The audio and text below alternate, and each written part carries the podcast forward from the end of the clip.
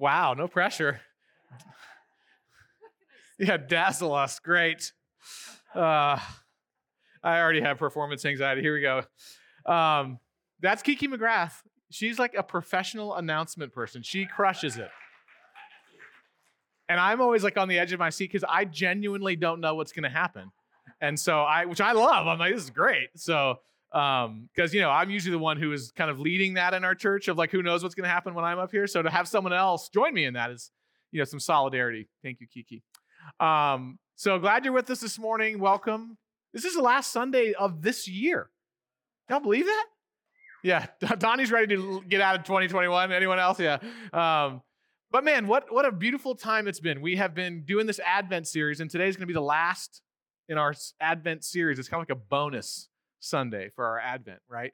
And we've been talking about basically why the incarnation, right? Why did, why did God become man? Why, why did God intend on becoming man and kind of stepping into our plight? Why did that take place? Now, if you've been tracking with us in the little summary, right, we started in the Garden of Eden because the, the title of our sermon series is Pleased to Dwell, right? That, that from John 1 4, that's from Colossians 1 19, but then in John 1 14, right? It says the word became flesh and dwelt among us, tabernacled among us. And so we looked at the, the history of God kind of dwelling with his people. So we had Eden, right, where, where you have Adam and Eve and, and God hanging out in the garden. Uh, but then we, we see that that gets lost, right? And we see that in Genesis 3. Then we see the, the tabernacle where God shows up and he has this, this tent that he meets with God's people in a special way, right? He, puts his presence there in a special way. It's this, it's this odd, quirky thing that there's this, this literal tent that they're taking with them as they're wandering through the wilderness. And he's meeting with his people there, showing this picture of, huh, God is everywhere, but then there are some places where he chooses to dwell specially, right? So we see that really pronounced in the tabernacle. Well, the tabernacle is a tent, but that lasts 400 years. Then Solomon, he sees, you know, David, his father saw it first, and then Solomon, they realize there's this, why are the, the kings living in these stone houses? And yet God is in, uh, uh, you know, something from Rugged Outfitters or whatever it's called, you know, like a, there's a tent. We need to, we need to fix this. So they build, Solomon builds the temple and they think that's what this stone is here for. This isn't always like this.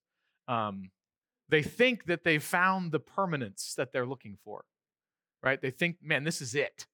This is the thing. But then we see it's not the thing. And actually, even at the, the benediction, right, the, the blessing of the temple, God even says, look, if you don't, if you don't walk with me, this isn't, this isn't going to work out. And so the temple is destroyed in 586. They, they kind of rebuild it, right? They rebuild it. It's not quite to the same glory and then it kind of is torn down again in the AD 70. And then last night, if you were here, we, we went to 1 Corinthians 15, this weird resurrection passage. We went there for Christmas. And that's why there's a banana up here. Some of you are like, hey, Bret, uh, your illustration, it, you, you, why is there a banana there? So this is a picture of perishing. Because I, I don't know about you, but like when I think about things going bad, avocados and bananas. Although it's much more obvious with the banana, right? The avocado, you're like, oh, I have an avocado left. I'm to go eat it. And then you cut it open. You're like, no, I didn't get to it in time. It's like $4 for that one piece of fruit. Um, I think it's technically a fruit. My wife gets technical. We were playing categories or something. And she's like, fruit. And I said, squash or something. She's like, technically, that's a, that's a fruit. It's not a vegetable. You know, it was vegetables. And I was like, anyway. Sorry. Did I mention that? We can get off track sometimes. Right? But we were talking about perishing versus not perishing, right? That Jesus basically comes and becomes flesh and blood. 1 Corinthians 15 says, flesh and blood cannot inherit the kingdom of God. And yet Jesus comes and changes that, it says. That the, the perishable now becomes imperishable. That which is mortal now becomes immortal. And so we had this little picture of what we get in the gospel of Christ. So today, we are going to be in Revelation 21. So flip with me in your Bibles to Revelation 21. Again, we are talking about God dwelling with us. God dwelling with us, not only Him dwelling with us, but Him being pleased to do so. He is delighted to be with His people, He is delighted to be amongst His creation, and He has been working all time to, to bring about what we are about to read. So let me pray for us. What we're going to do is we're going to look at the end of the story and then we're going to come back to present day to figure out okay, we have the back story, we're going to have the future story, and then how does that affect our present? So let me pray for us. Uh, if you're like me, I've got a little bit of like a carb hangover. You know, carb and sugar is still coursing through my veins, which makes me kind of like, and then just you know, just the so so we need prayer, right? We need God to meet with us, and right, we we also need to be a kind of awakened. I think we we we often wrestle when we look ahead of letting that actually land on us in a way that causes us to do different now. So much of my life when i when i think about future it's like almost like wishful thinking. But if your year has been like mine I, I, we're in a strange season as a church. I've lost probably five people that i love in the last two months which is really unusual for me. Numerous church members former church members families of church members and and so i'm thinking anew right about what it is we've been invited into in the gospel of jesus christ. So let me pray for us and then let's dive into the word of god. Heavenly Father, we, um, we come as a people tired and often distracted. Lord, would you make our time sweet, uh, not because we felt good, but because we heard from you, uh, because we saw you. Uh, you taught us through your word. Would you feed your sheep this morning, Lord, through your word as we dive into Revelation, as we look at the end of things and the beautiful future we have ahead in Christ Jesus. Lord, affect us, change us this morning, we pray, in Jesus' mighty name. Amen. All right, so again, we're gonna we're gonna be following the, the series been kind of cool. We didn't really intend it to be this way, but we're gonna follow the same kind of structure that we followed each week. And you kind of see that God built this kind of template to, to help us understand how it is He operates and how it is He's working. And He's just been unfolding this throughout time. This is part of the, the grace of things like tabernacles and temples, is it actually gets our unimaginative, uh, mortal minds that have a hard time understanding beyond what we can see. He gives us some things to see, right? Like communion, where we can taste it and we can drink it in and we can eat it, right? It helps us understand, you know, being nourished by God. So he gives us things like that. So um, he has done this kind of pattern, and we kind of have been following this pattern. So let's look at Revelation 21. Let me read some for us. We're going to read kind of the beginning and the end of 21, and we'll get a little bit into 22, and then we'll kind of come unpack and see kind of our, our points this morning. So is Revelation 21, starting in verse 1. Then I saw a new heaven and a new earth. For the first heaven and the first earth had passed away, and the sea was no more. And I saw the holy city, New Jerusalem, coming down out of heaven from God, prepared as a bride adorned for her husband. And I heard a loud voice from the throne saying, Behold, hear this. Behold, the dwelling place of God is with man he will dwell with them and they will be his people, and God himself will be with them as their God. He will wipe away every tear from their eyes. And death shall be no more, neither shall there be mourning, nor crying, nor pain anymore. For the former things have passed away. And he who is seated on the throne said, Behold, I am making all things new. And he said, Write this down, for these words are trustworthy and true. And he said to me, It is done. And I'm going to read that again. It is done.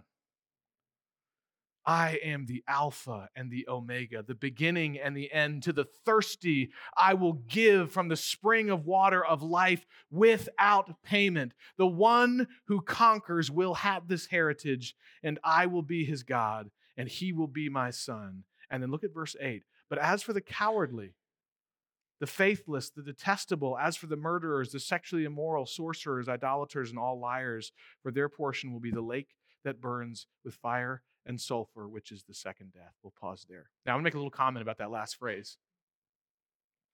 We come to these passages, right? And we're reading them. You can feel it. I can feel it. We're feeling the ramp up of, man, it's all been done away with. And, and when we read these passages again, we always find something a little bit different than what we expect, right? for those of us that might want to tend over to kind of universalistic kind of thinking, he kind of always drops in a reminder of, hey, remember, this is for those who are in Christ Jesus, who've believed upon the gospel.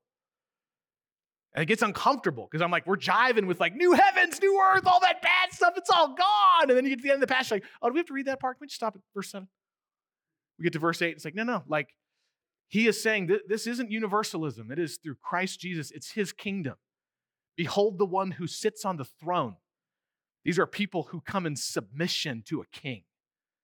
And it's that king and that power and that person that we have hope, right? And certainty.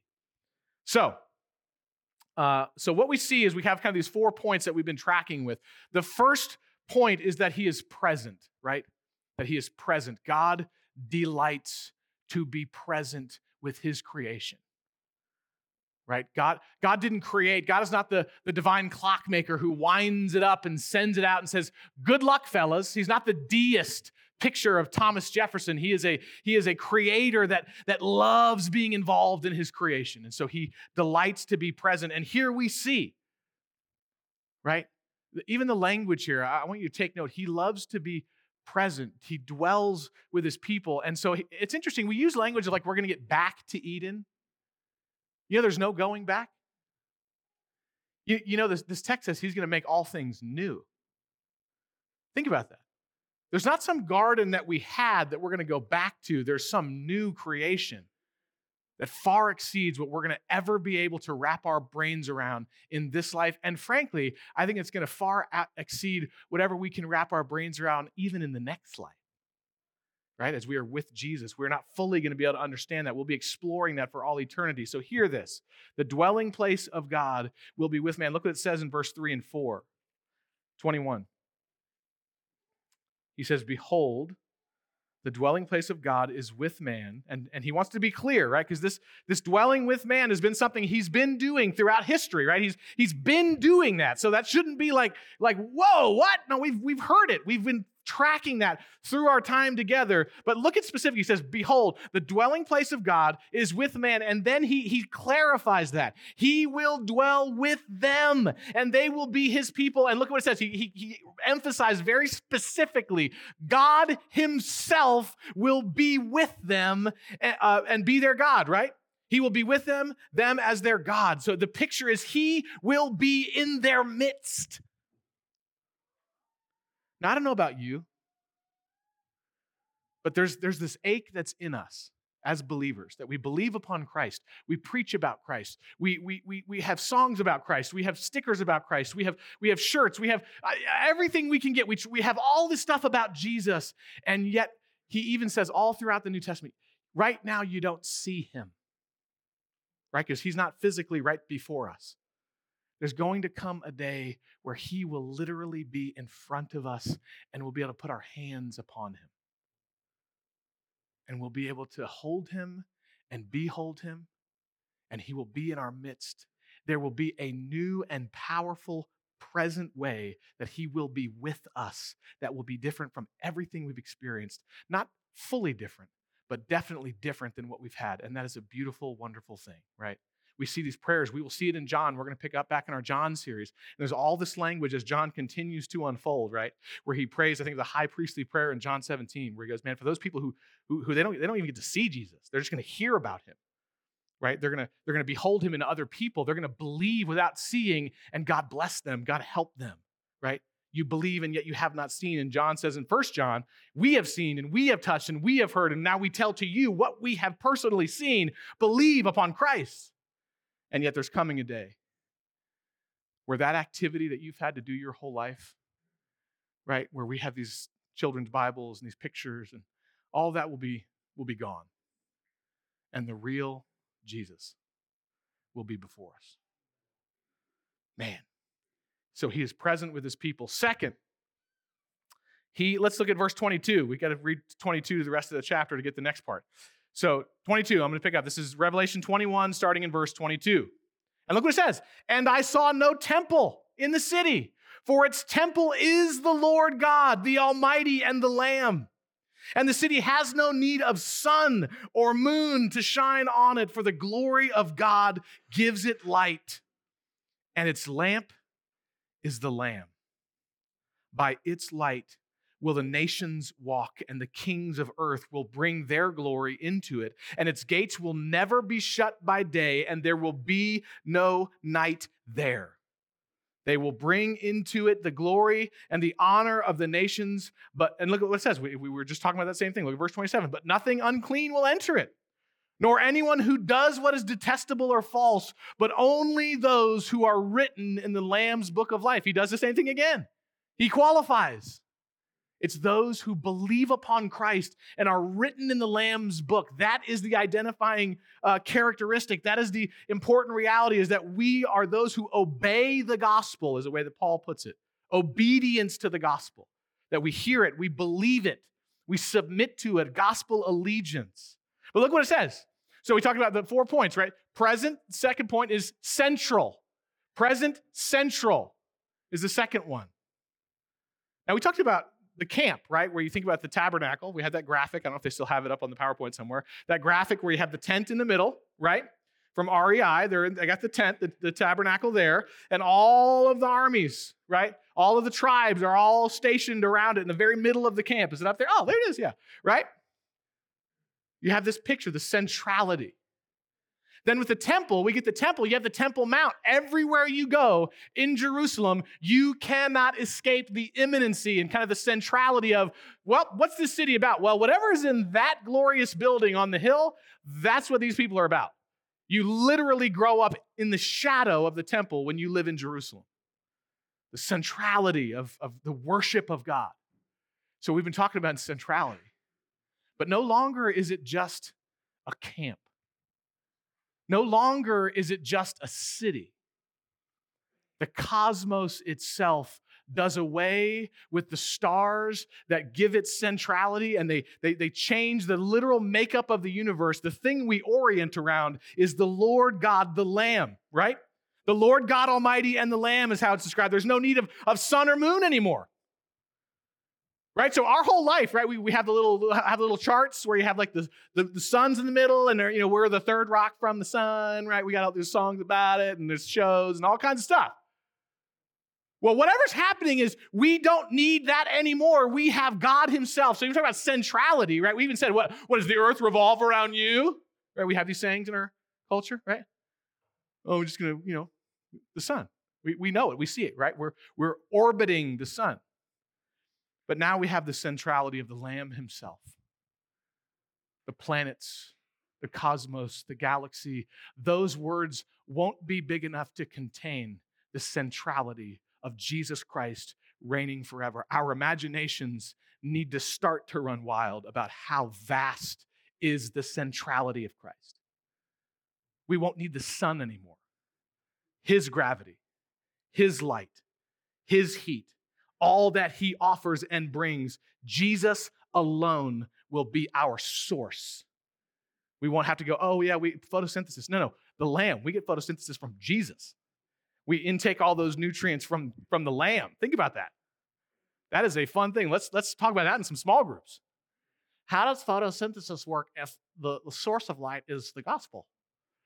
Right? I could see that being a question. Small group leaders, you're welcome. Okay present, central, third, right? This is, these are the same four points we've been tracking. If you've been, does anyone know what the third point is if you've been tracking? Hopefully you have your notes. Revealed, right? Revealed. Last night when I read 1 Corinthians 15, he says, Behold, I tell you a mystery. Listen, church, it's okay that you feel the strain sometimes of, of, of walking and believing and feeling the tension of, I want to be able to walk up to Jesus like I walk up to Ty Hopkins. Ty Hopkins is the one up here with crazy hair, right? I want to be able to walk up to, to Jesus and just go, and I do this with Ty. I'll call him like, Ty, I just need you to tell me some stuff. Tell me true things. Because like I just, it's, I can't believe it right now. Right? I just, I'm not doing well. And he looks at me, he grabs me with those monstrous hands. Ty's a big dude. He grabs his big hands. Jesus is probably like that. Big hands. He goes, Bret, Jesus. He has awesome eyes too. I'm really puffing up Ty. He's got these like, if you see him, yeah, he's he's a, hang in there. Don't be dumb. You know, whatever he tells me. Um, and so the way that we do that with our friends, right? Which, which is a grace to us that we have actual embodied people who, who are filled with God's Spirit, which we didn't even get to get into all that. We'll, we'll kind of unpack that in John. Uh, this whole idea that the Spirit of God dwells specifically in us. We're going kind of the end of the story. We'll come back at the end to talk about this. But but but what happens is, is there's a revelation that's happening where we will see him in new ways with new clarity. Right? More of the mystery will be unpacked. More of the mystery will become clear. So he is present, he is central, he's revealed. There's this new revelation that's happening. Anyone who's been married for a long time, right? You, you, you know your spouse, you get to know your spouse, and then I think once you've been married for a long time, you realize, wow, I really don't know anything about them. right? You just you're, you're like, what? How? What are you doing? Why would any person do the thing that you're doing right now? Right? And so that's kind of what it's going to be like with Jesus, right? That we get to know him and we see him and we understand him. But now we get this new revelation where it's he's clearer. And man, what, what beauty there is there. Actually, if you go to Second Corinthians, right, there's this whole language about the veil, right? Where things are veiled. This is actually, excuse me, that, there is a section in Second Corinthians. This is 1 Corinthians 13, that love chapter. Listen to this. You, you don't have to flip there. Just listen. This is this is 1 Corinthians 13, starting in verse 8. Love never ends. As for prophecies, they will pass away. As for tongues, they will cease. As for knowledge, it will pass away. For we know in part and we prophesy in part. Right? That's what we do now. There's, it's true. Things we talk about, they're true.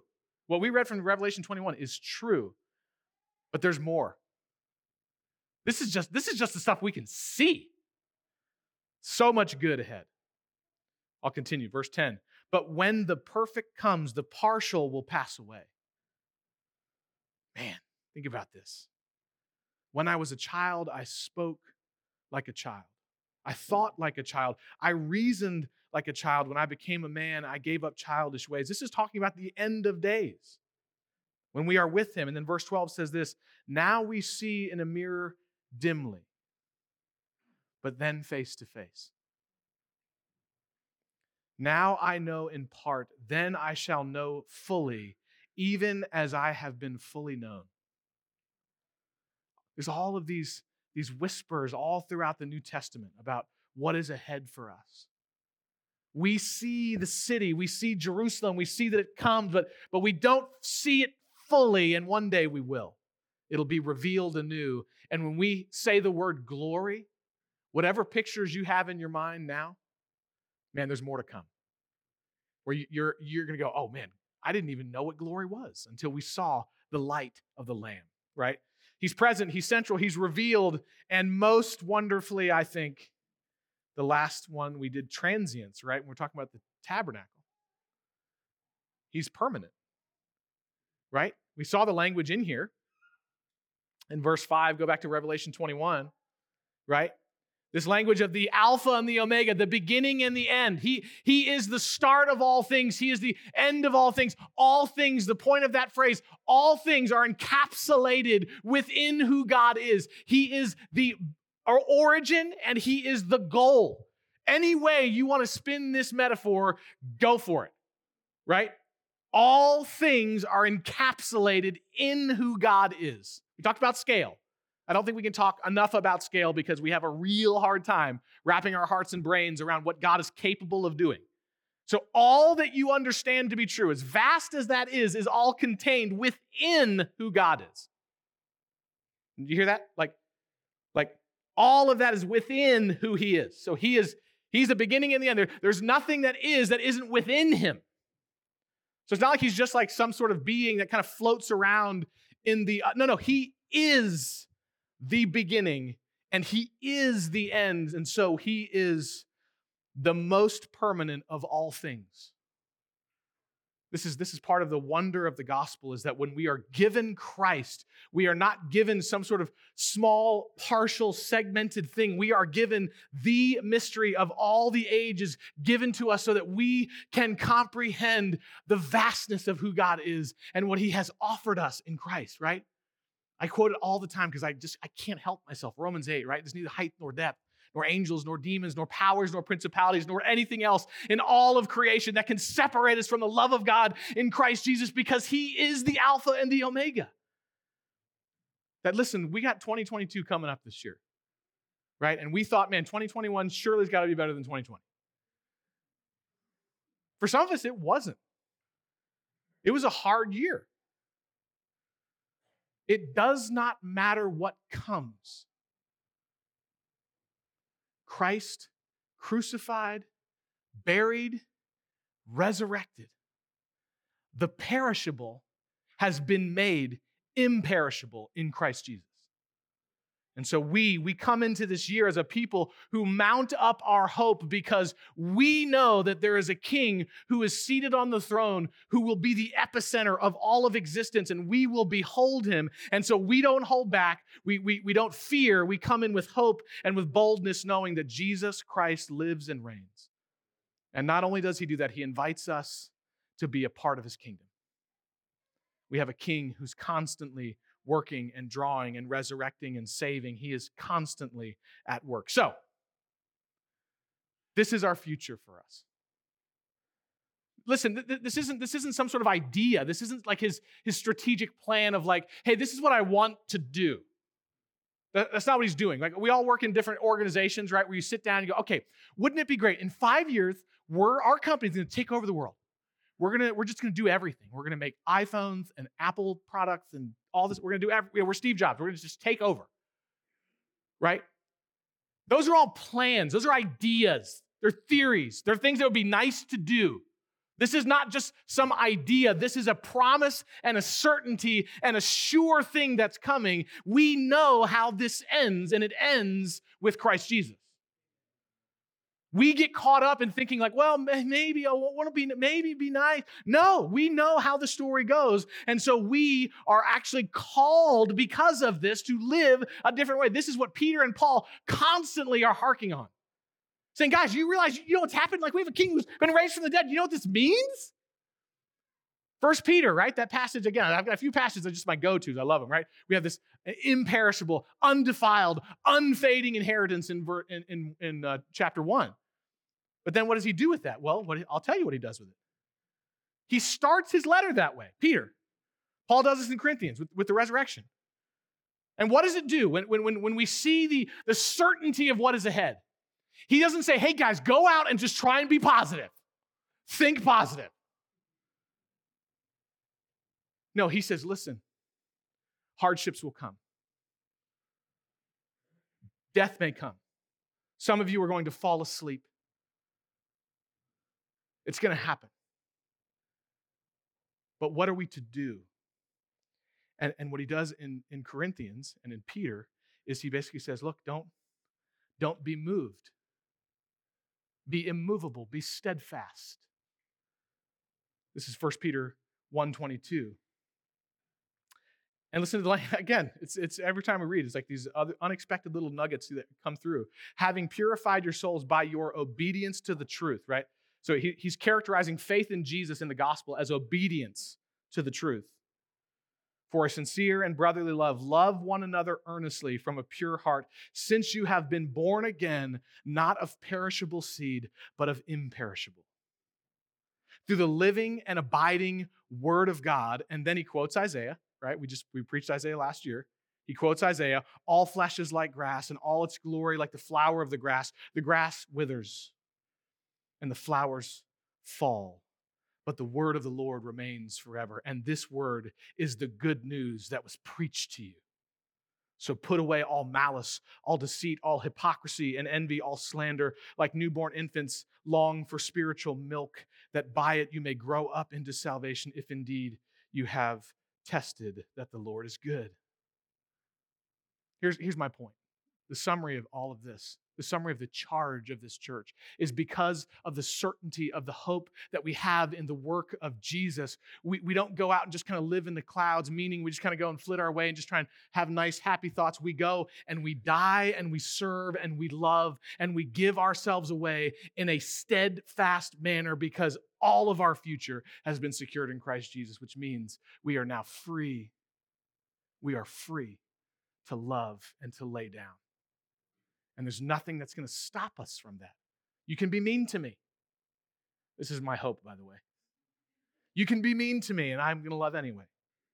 You can slander me, and I'm going to love anyway. Because I have an imperishable hope, an imperishable life in Christ Jesus.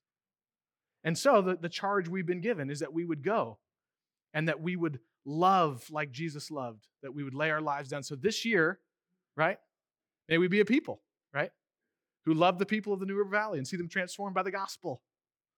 Notice the language of that. We're loving them because that's what we're charged to do, but we don't transform them. We love the people of the New River Valley, and some of them won't be transformed. You're going to love them and you're going to serve them, and they may hate you and slander you and stone you, whatever they're going to do. God is the one. We watch them get transformed by Jesus. And so we are people who, with steadfastness, we go and we live and we love and we serve because of the certainty of what's ahead. God is pleased to dwell He's pleased to dwell in us. And I would encourage you, come to the John series because we're going to see how it is that this living water, right from John 7, that this living water that bubbles out of us because of the Spirit of God in us, how that kind of plays out. Let me pray for us, and then we're going to worship. Hey, last Sunday of the year. So I'd love for you guys to go home today and this week and really kind of ramp up. You all right, we got another year that's passed. What does God want to do? in your homes, in your workplaces? What's He want to do through you and in you this coming year? Let's pray. Heavenly Father, we praise you that you have given us the end. Right? That, that you are the beginning and you are the end. We know that you are, are, are the one that all existence is within. You are the Alpha and the Omega. God, would, would our day to day conversations, our day to day imaginations, our day to day contemplations, would all of those be framed and shaped and driven by the reality of who you are and what you are doing? Lord, would you meet with us? Right? Teach us what it means to to, to have Emmanuel, that you are with us to the end of the age. Would you walk with us, Lord, as we long to see you? We long to be before you.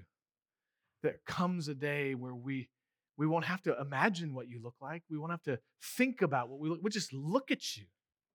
Lord, would, would you give us endurance so that we can see that day? And we need you. We need you to be our driver. We pray this in Jesus' name. Amen.